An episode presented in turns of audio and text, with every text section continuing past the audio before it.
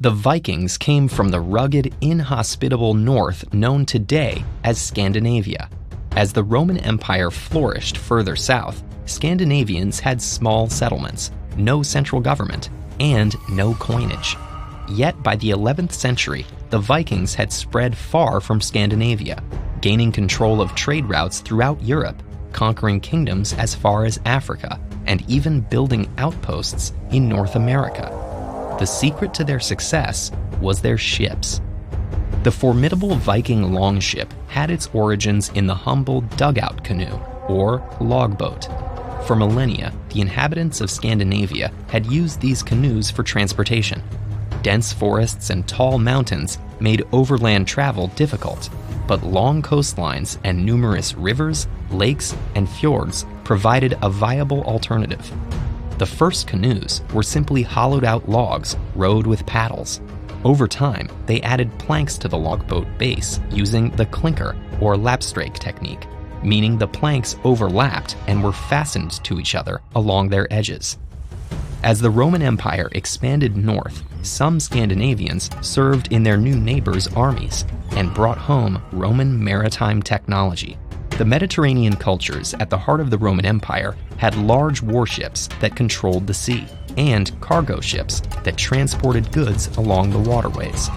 These ships were powered by sail and oars and relied on a strong skeleton of internal timbers fastened to the outer planks with copper, iron, and wood nails.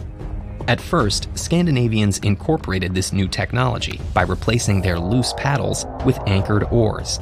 This change hugely improved the crew's efficiency, but also required stronger ships. So boat builders began to use iron nails for fasteners rather than sewing. They abandoned the logboat base for a keel plank, and the boats became higher and more seaworthy. But these early ships retained the concept of the original logboat. Their strength depended on the outer shell of wood, not internal frames and beams. They were built as shells, thin walled but strong, and much lighter than the Roman ships. Competing chieftains quickly refined the new ships to be even more efficient. The lighter the boat, the more versatile it would be, and the less investment of resources it would require. An essential advantage in a decentralized culture without large supplies of people. These ships still had no sails. Sails were costly, and for now, the rowed ships could meet their needs. That changed after the Western Roman Empire collapsed in the 5th century. Western Europe took a heavy economic blow, leveling the playing field a bit for the Scandinavians. As the region revived, new and vigorous trade routes extended into and through Scandinavia. The wealth that flowed along these routes helped create a new, more prosperous and powerful class of Scandinavians, whose members competed constantly with each other over trade routes and territory. By the 8th century, a sailing ship began to make sense. It could go further, faster, in search of newly available plunder.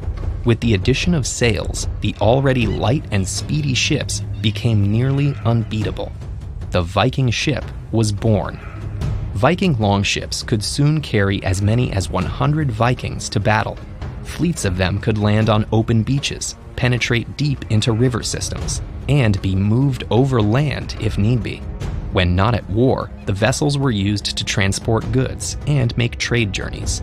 There were smaller versions for fishing and local excursions, and larger adaptations for open sea voyages capable of carrying tens of tons of cargo. Thanks to their inventiveness in the face of difficult terrain and weak economies, the Vikings sailed west, settled the North Atlantic, and explored the North American coast centuries before any other Europeans would set foot there.